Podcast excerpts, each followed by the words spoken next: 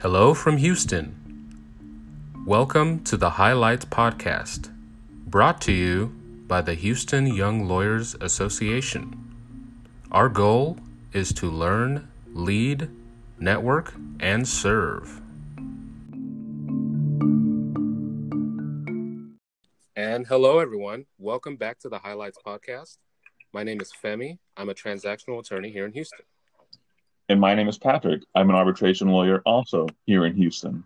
So today we have a very special guest, the president of HYLA, Miss Christina Zuniga. Um, thank you for joining us, Christina. Thank you guys for having me. So, for those who aren't aware, Christina is the current president of HYLA for the 2020 2021 bar year. Um, she was elected in April 2019 and assumed office this past June, coinciding with, with the bar year. She is a litigation associate at Susman Godfrey. She's originally from Laredo, Texas, attended Rice University for undergrad, and graduated from Stanford Law School in 2015, which means, I guess, Christina, you've been practicing for six years. Is that correct? Uh, yeah, five ish years. I was actually supposed to have my five year law school reunion this fall. Um, but because of COVID, that was canceled, sadly. Oh, wow. Corona. another another casualty of this pandemic we're all in. So, yeah. Tina, thank you so much for joining us. Um, I know um, with everything going on in the world and this transition year sort of that you're going through with Hyla, it's still only been, I guess, maybe now exactly three months, if I'm doing my or no, just two months that you've been president. Wait, no. Anyways, we're gonna cut that. Three months. You're right. Uh, math, math a, is really a hard. A quarter of the way in. I'm like looking at the six and the nine, but then we haven't finished the. N- anyways, uh, Patrick, I actually think that's exactly consistent with what we were talking about, right? Coronavirus. What is time anymore? Nobody knows how many. Yeah, it really is a challenge because this is it will have been six months come end of this month of actual lockdown, which is crazy. Um, yeah. there, there, there's like a very uh, there's a meme that's traveling around where it says, "Wow, I can't believe it's September. It feels like March was 16 years ago." Accurate. Oh my god, this year has been the worst. Um, but I've really enjoyed being on the HYLA board of directors with Femi and you, Christina. Um, right. So, Christina, can you walk us through sort of your your HYLA story? What, how did you choose to get involved? Why, and what roles have you had over the years? Well, I feel very lucky to have both of you on the board. Let me just start by saying that. And I guess my HYLA journey um, started somewhat like Femi's in that I was not too involved with the organization before running to be a director. And Femi, I hope that's accurate for you. I think so. Yes, I, I am definitely, you know, like a dark horse, you know, last minute bitter sort of thing. But I'm here. yeah, I'm, so I'm, I'm, here and I'm pulling my weight. You are. I can confirm that. Yeah, I, I credit my HYLA involvement in large part actually to John Furlow. He was the president elect when I decided to run for the board and I decided to run mostly because he encouraged me to do it. We um, met through my sister and brother in law. They've been friends for many years. And John knew I was a new lawyer in Houston and said I should get involved with HYLA, that it was a great way to meet people and gain leadership skills and community involvement. So I decided to go for it. I ran for a director position. Luckily, I won and um, I served with Lauren Brogdon as president, and it was a great year and a great introduction to HYLA. I learned a lot about the organization and the legal community here in Houston. And then I decided to dive even deeper, and I ran to be treasurer or, of the organization. And I did that for a year.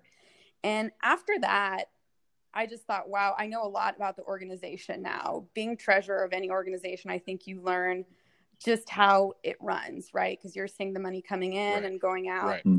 Um, yeah.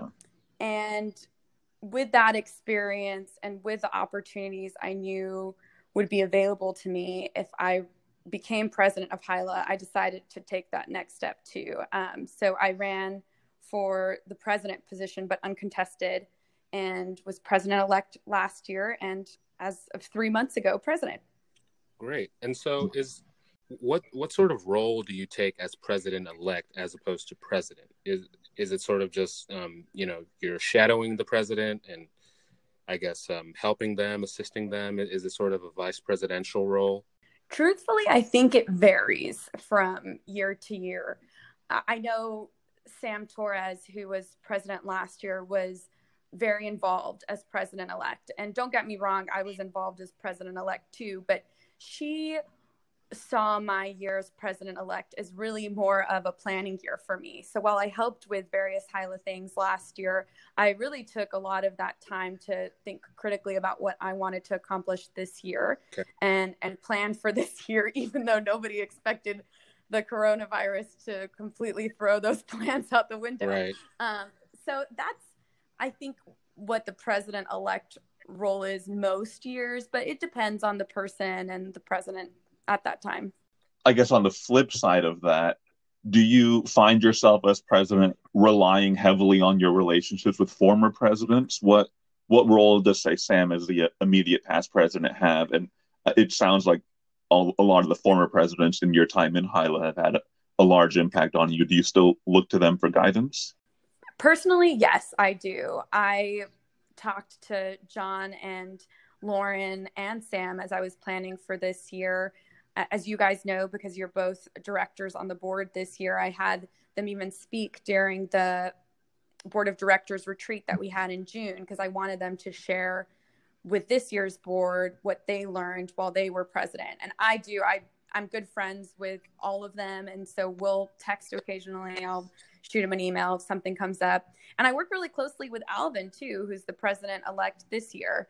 Uh, right. So he hasn't been president yet, but he has a right. ton of experience both in HYLA and other organizations. So we yeah. work really closely as well. Very cool. So what this has to be one of the most unforeseen things that, that that's characterizing your year. How have you how has the transition to president been like and how have you dealt with those challenges? Just being flexible, truly thinking about what it is that our members want right now, how we can best serve them, and doing my best to offer it.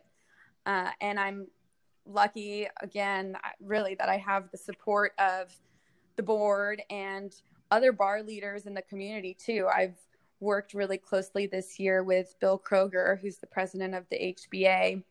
He was nice enough to include me in this COVID 19 task force he created before even my bar year started. I think he created it in May. Uh, so he knew I was soon to take office and included me in this task force with other bar leaders and community leaders in Houston to talk about what we can do to serve our members and the community right now.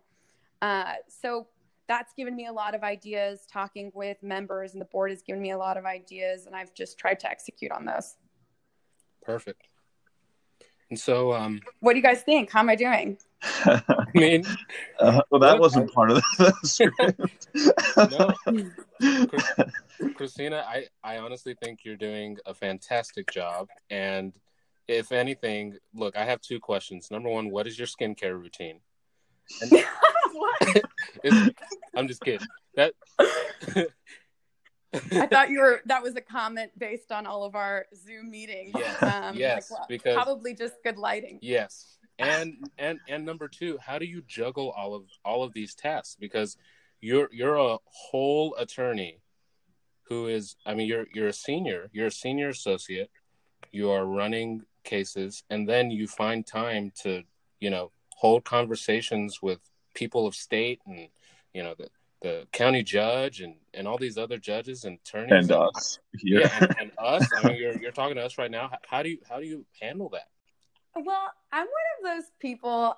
Uh, you guys might be one of those people too, or at minimum, you know, people like this who's just always been busy. Um, I sort of live my life this way. I like having things to do, uh, especially things that I find to be fulfilling and meaningful. So, yeah, I'm busy, uh, but I enjoy being busy, is the first part. Uh, I think another big part of how I juggle things is I have a ton of support from my law firm. Okay. When I was considering running for president elect, I went and met with the managing partner at my firm, Neal Manne, and I told him I was thinking about it. And he said, absolutely, go for it. He said, my approach to these sorts of things is say yes and figure it out later. um, and I've embraced that and it, it's worked out. So I think that's another big part. And then another big part is having the support of my family and my friends. I also got married during the pandemic. Um, Ooh, and my congrats. hus- thank you. Yeah, back in June, we had a small, very small uh, civil ceremony, and my husband's amazing and helps me out with all kinds of things all the time work things, Hyla things, making sure the house is in order things. Uh, so I think having that support system is a contributor to juggling. Anyone would say that. That that makes perfect sense. And just thinking about, you know, you you mentioned Neal Manne. I I've met Neal Manne. He's he's a really really great guy. Um, I mean, a huge prolific attorney here in Houston. Um, I actually met him at at UT Law, and he he brought uh, Anthony Graves, who was his client, and he helped Anthony Graves get off death row. And so it, it makes sense when you said that Neal Manne is the guy who encouraged you to, you know, just go out there, support the community against all odds. It makes perfect sense. And of course, you know, we we all need the support of our family. Um, so so that just it lines up and it, it makes sense because I I honestly I'm just I'm just like she does she does it all. and you know I'm I'm trying to figure it out as as a first year attorney. How do I make this work? So, and that's and I'll go back and answer the question you did ask a few minutes ago. And I, as far as how you're doing, I think you're doing a fantastic job, Christina. I, I've really enjoyed. Oh, that was a joke. You don't really have to answer it. I know you guys are biased anyway.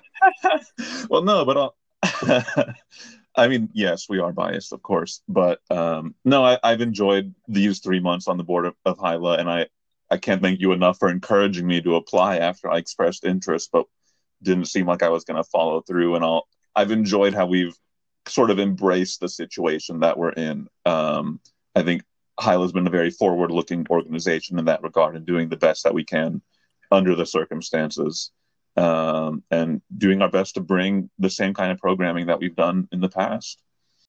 Stepping a little bit back from Hyla, but kind of more to your career as an attorney, um, which sounds like you've been very successful at as well. Um, how, kind of going back to the origins, how did you choose to become a lawyer way back when? And how did you find your practice? Well, I'm the first lawyer in my family. So I didn't know growing up that I wanted to be a lawyer. I didn't grow up around lawyers. But I did know that there were certain things I enjoyed. I really enjoyed writing growing up, and I really enjoyed public speaking. And from that, I drew the conclusion that I should become an anchor woman. Um, I, my mom watched the Today Show every morning when I was growing up, and I wanted to be Katie Couric. So I went to Boston College right out of high school. They have a great communications program. Uh, decided I wanted to come back to Texas, transferred to Rice, and it was in satisfying one of my distribution requirements at Rice that I took a philosophy class. And it was purely for that reason. I think I also met the professor at a, a, dinner that was organized during orientation at Rice. And so I said, okay, I'll take your class. And I loved it. And I, I really enjoyed philosophy. I ended up making that my major.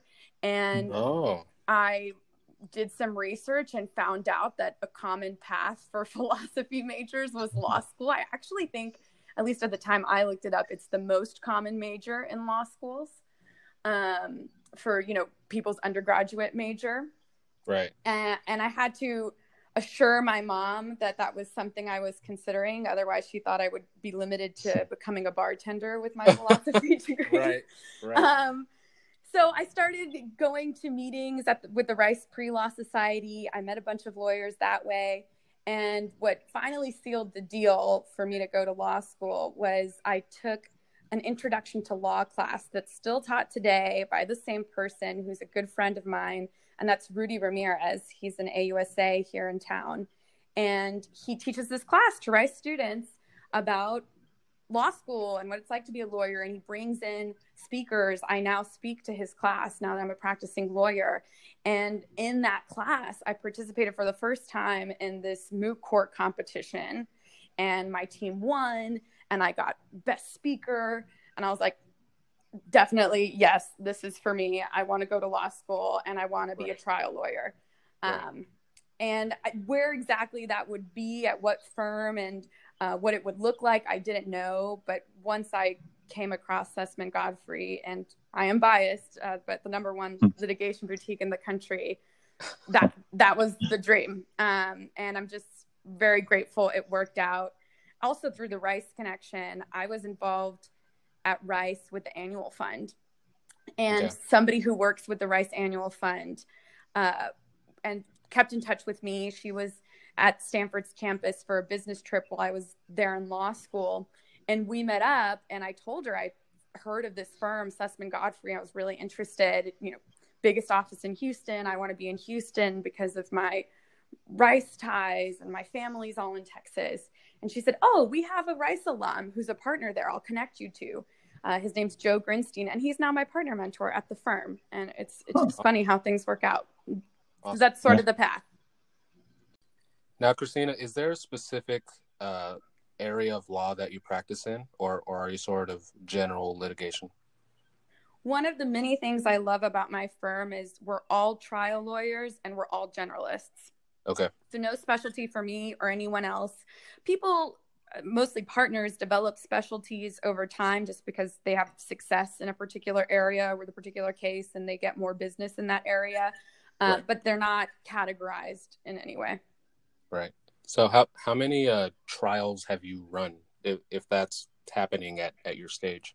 I, I run in the sense that I'm on a lot of cases. I think I'm on 10 cases right now. They're not all active, uh, but I, I am on probably right. 10 different cases right now. And because my firm is a, a small firm and part of its model is that it staffs cases very leanly it's mostly me and, and one other partner or one other associate and a partner on the cases. So in that sense, I'm sort of running the case. Uh, okay. Uh, I've only actually been to trial once, um, but it was amazing. Um, and I'm eager to go to trial again. That was this past January. I tried a case in Waco in front of Judge Albright. It was a bench trial. And very grateful to my firm, and it's part of the reason why I picked this firm. I had a big role in the trial. I did the direct of the president of our client company. It was a long two and a half hour direct. So exciting. And yeah, wow. it's, it, it's just, again, why I love my wow. job. I'm curious this idea of a trial attorney, do you have people, how do you sort of see the the mix of skills between kind of written advocacy and spoken advocacy. I think a lot of maybe law students have this idea that you need to be like an outstanding public speaker, um, or and maybe don't think so much about the written component. But do you see sort of a mix um, of skill levels and uses of those skills? Well, I think at my firm, the expectation is that you're excellent at both, um, because you really have to be the the written product is just as if not more important than the argument you make because so much is resolved without ever getting argument so you won't have that opportunity to shine in person if the judge doesn't want to hear argument on it you got to mm-hmm. make sure you make the points in your brief so i, I think yeah you, you really have to hone both skills so the other part that's interesting about your career is that you've completed two clerkships but unlike a lot of students, they weren't completed back to back. It, it looks like you you did one right out of law school, and then you practiced a year at Susman, and then you had another clerkship, and then returned.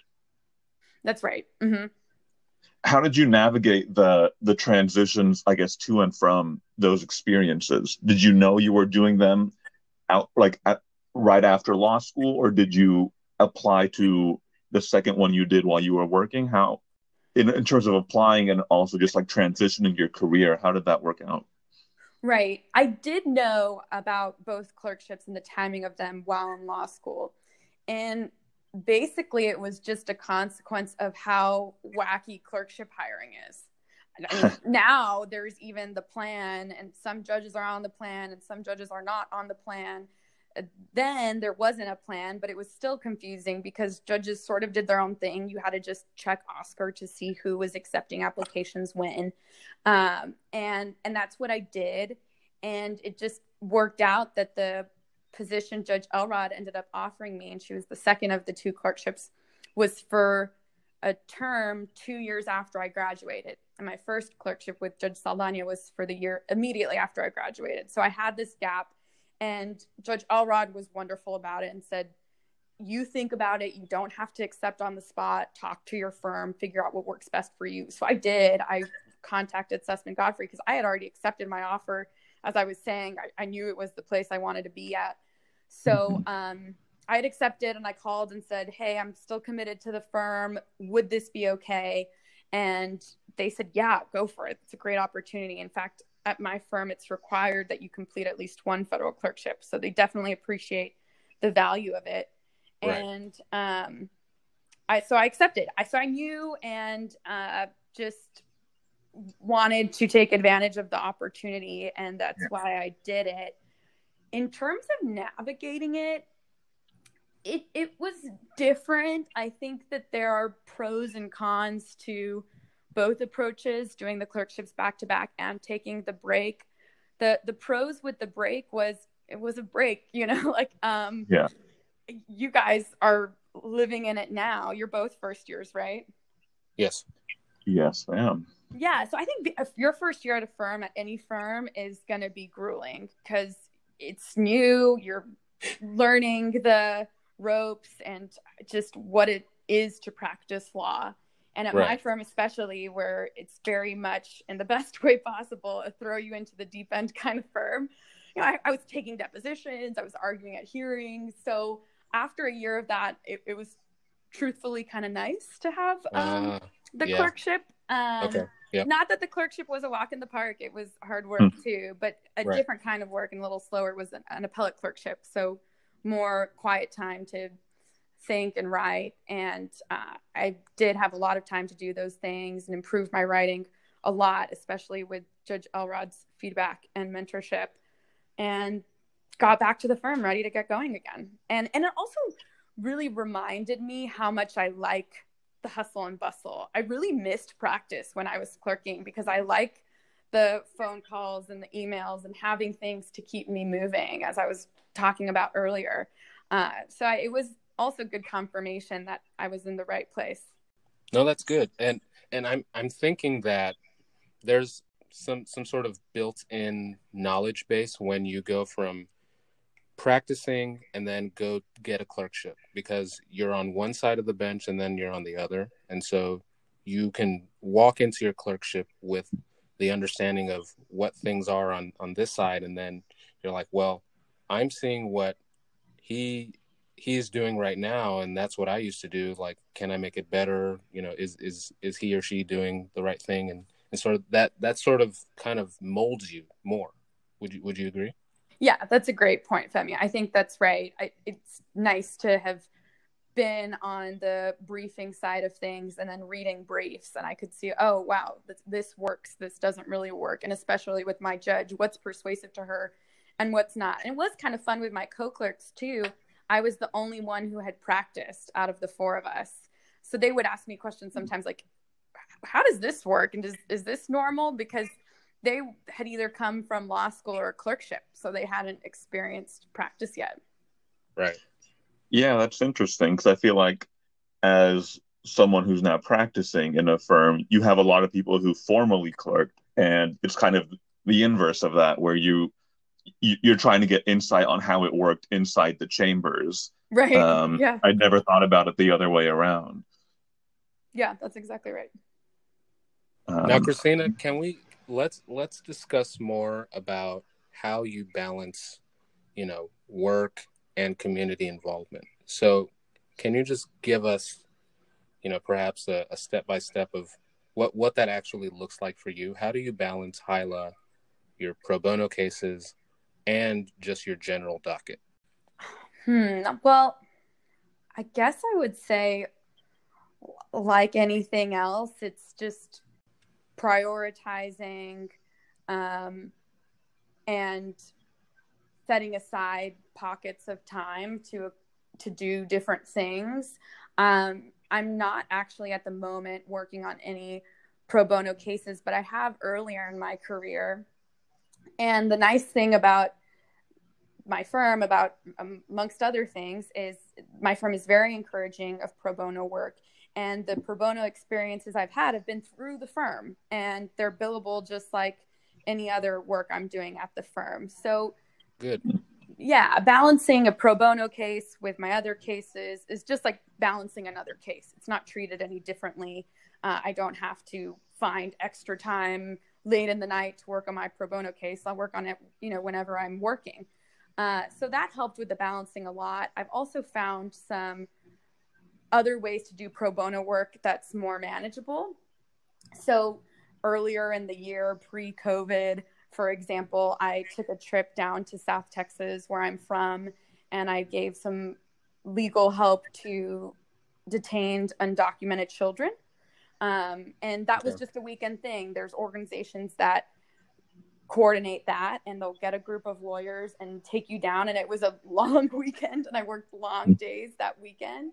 Um, but it, it's not an ongoing case. So I did the intake, I filled out the forms, I did some initial screening, and and that was the job, and I could contribute in that more bite-sized way.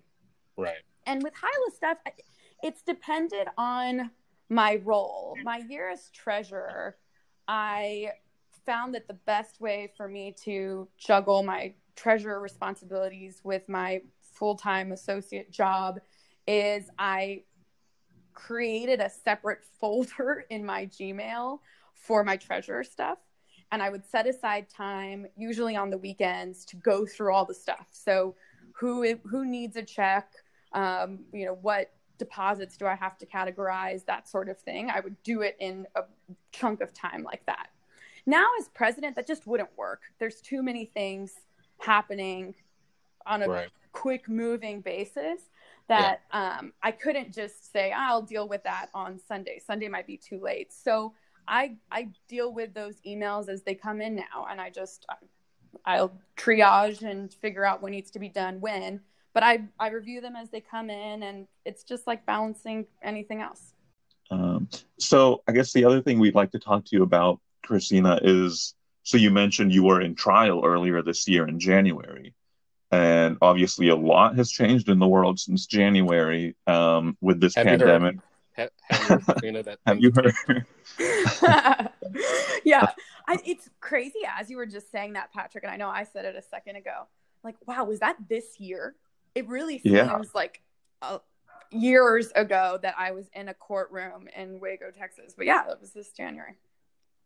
Yeah, and now it's jury trials are few and far between, and other bench trials are happening on Zoom when they're happening. Um, generally speaking, I'm sure there are exceptions here and there. Um, so, what in terms of your work? I don't know if you had trials coming up this year that have maybe been continued, but in general, how is your how has your work changed? How has the workflow and the actual work itself um, changed during this time for you? The work has not changed that much, uh, but things certainly have been pushed. I actually was supposed to be in trial, jury trial later this month, that has not technically been rescheduled, but because of the Texas Supreme Court's latest order, will not be happening. Uh, so we're going to have to figure out when that's actually going to take place. I think initially, and I'm sure this is the experience for a lot of people, initially everything was kind of frozen while people were figuring out what's going on. Like how much are we going to have to push things? And right. things did get a little slower. Uh, deadlines were pushed. Like well maybe we'll just sort of push everything back a few months and then everything will go back to normal. Obviously that didn't happen. Uh, so once people realized that which now was a few months ago things have been sort of back to full swing. I'm working full days, just working from home. My firm, Susman Godfrey, closed its offices in early March and has not opened them since.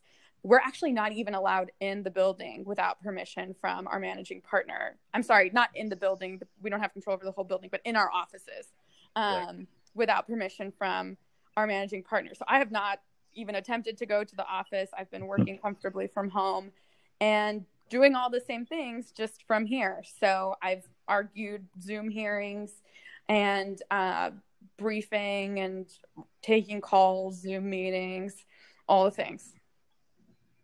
No, I mean th- this is just my personal, you know, just my my brain is weird, but I I just find it fascinating that people have this idea of what an attorney is. An attorney wears a suit, a tie. Um, you know, they go into these courts of of grand importance and stand before these learned men.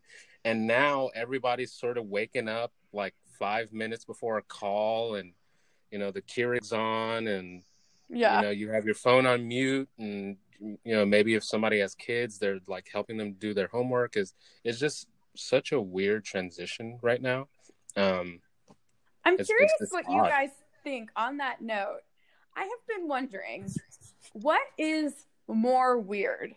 Is it more weird to put on a suit and nice jewelry and do your hair and stuff like that for and we'll, we'll set aside court appearances because i do think that there's a certain level of formalism that you should follow for a court appearance. But say it's just a meeting maybe with colleagues right. or with opposing counsel.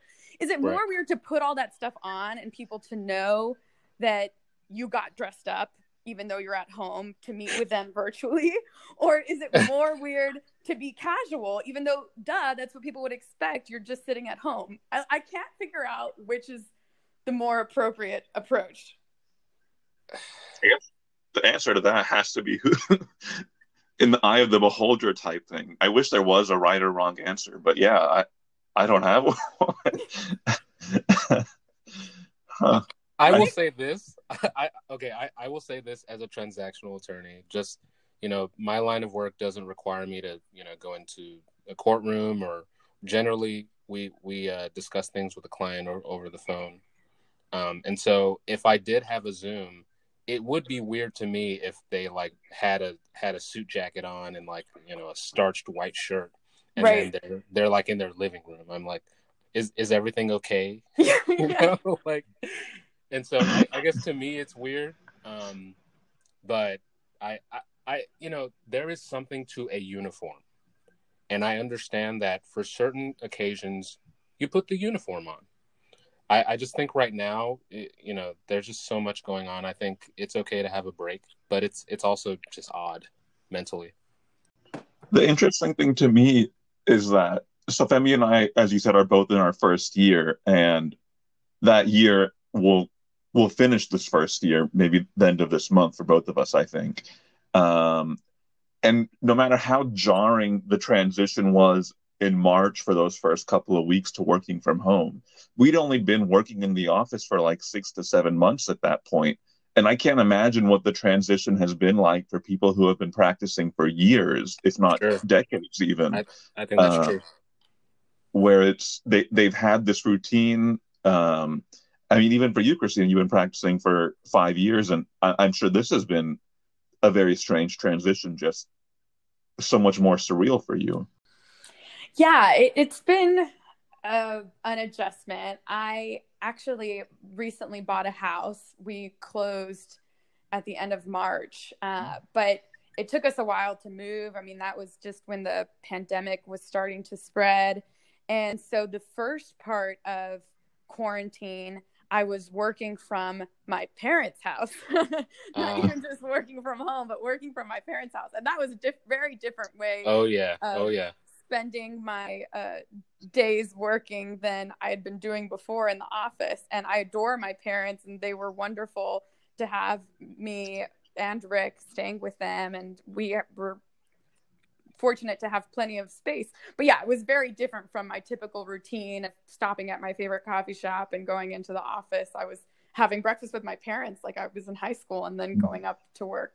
Right. work a full 12 hour day after having some uh, Froot Loops or something and yeah, yeah. no, my mom makes a mean breakfast taco. That's usually how we started the day. Oh yeah. That's such a nice picture though in in comparison to the other. Like th- that's a nice way of putting it almost of like I'm not saying we yearn for the days of high school, but that's a, kind of a nice uh, transition I, of I like do not. I definitely do not. I'm glad to be here. yeah, no, of course, but yeah, that's interesting. I, It was it was very nice quality time that I think I will really cherish looking back on. Right. yeah, and I, I imagine there are a lot of people in similar but different situations that may have some silver linings like that. Um, very cool. Hmm. So, I guess, sort of to wrap things up here, Christina, do you have any advice for young lawyers or law students who, I guess, with everything kind of going on, uh, or maybe even just notwithstanding this situation, may suddenly feel less sure in their futures? My advice would be find what motivates you, find what excites you, and feels less like work and more like something you would do in your free time.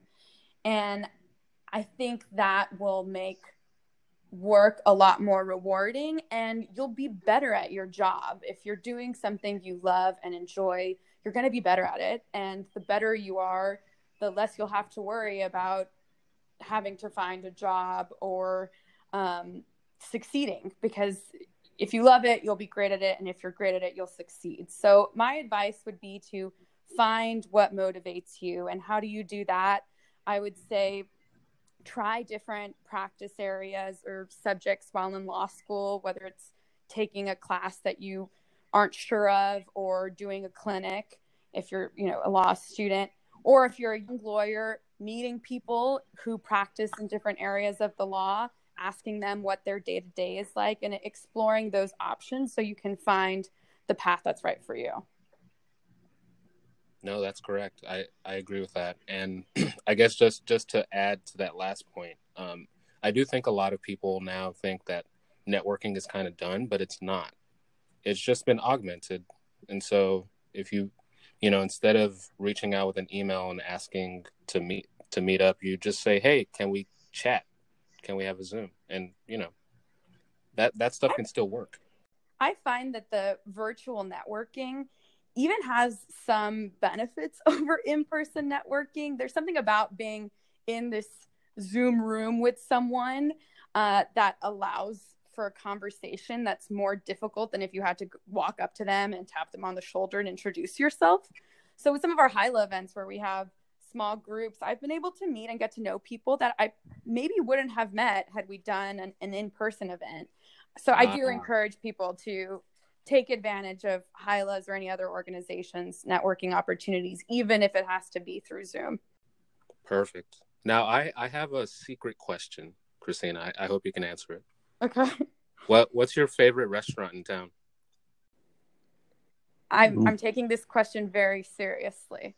I, you should. Uh, I think my answer is Uchi. And That's weighing a number of different factors, uh, both type of food. I love sushi. Okay. Quality of the food, excellent quality. And I'm throwing in there sort of nostalgia feel as to why I'm picking it as my favorite. Uh, Rick, my husband, and I went on our first dinner date to Uchi. And when he proposed, Oh, he organized a little dinner with our family members and close friends also at Uchi, and they gave us a signed cookbook that's now proudly displayed in our house. So, a lot of sentimental reasons why I love Uchi too. perfect. That's an awesome pick, Thanks. and has a great story behind it. Thanks, guys.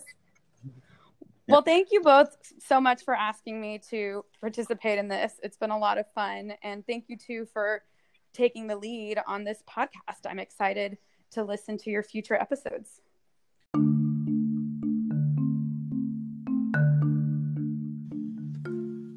Thank you for listening to another episode of the Highlights Podcast, brought to you by the Houston Young Lawyers Association. To reach us, please email us at highlightspodcast at gmail.com. We hope to hear from you if you have any comments or questions about this episode or thoughts on a future one. Thank you for joining us, and we hope you have a great rest of your day.